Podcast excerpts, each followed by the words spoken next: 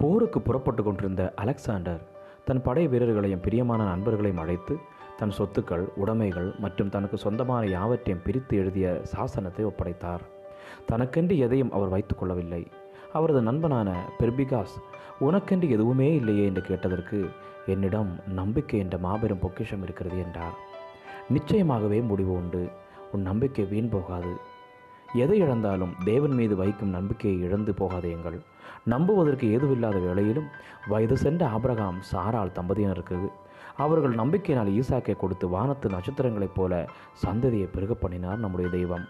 தன் வாழ்க்கையில் நெருக்கங்கள் நம்பிக்கை துரோகங்கள் என பல ஆபத்துகளை சந்தித்த சங்கீதக்காரனாகிய தாவீது நீரே நம்பிக்கை என்று சங்கீதம் முப்பத்தி ஒன்பது ஏழில் சொல்கிறார் யோபுவின் வாழ்க்கையிலும் பல பாடுகள் சோதனைகள் இழப்புகள் இருந்தாலும் அவர் ஆண்டவர் மேல் வைத்திருந்த நம்பிக்கை நிமித்தம் இழந்த எல்லாவற்றையும் இரட்டத்தனையாய் பெற்றுக்கொண்டார். யோபுவைப் போல நாமும் கர்த்தர் மேல் முழு நம்பிக்கையை வைத்துள்ளோமா என்று சிந்தித்து பார்ப்போம்.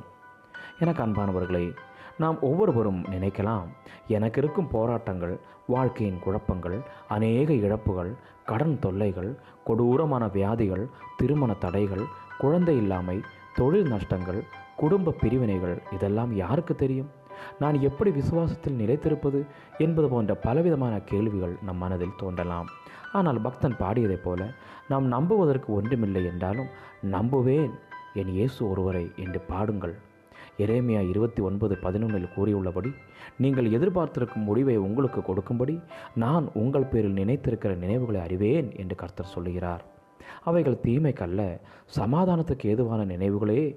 நம்மை முழுவதுமாய் கர்த்தர் பாதத்தில் ஒப்படைத்து ஏசையா நாற்பது முப்பத்தி ஒன்றில் சொல்லியுள்ளபடி செட்டைகளை அடித்து உயர எழும்புவோம். அதற்கு தேவன்தாமே இன்னும் அதிகமான கிருபைகளை செய்வாராக. ஆமேன் ஆமேன்.